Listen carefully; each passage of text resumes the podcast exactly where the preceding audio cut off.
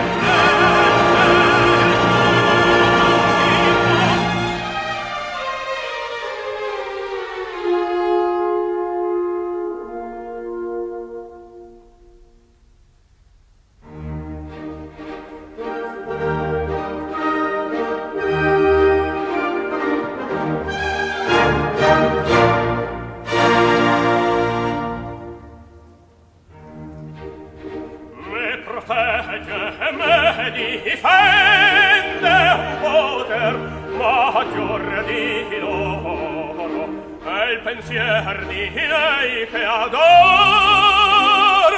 l'amore. E l'amor che mine fiammo. Di quel Dio che a me pretende quella vergine fedele arderò le herie fuori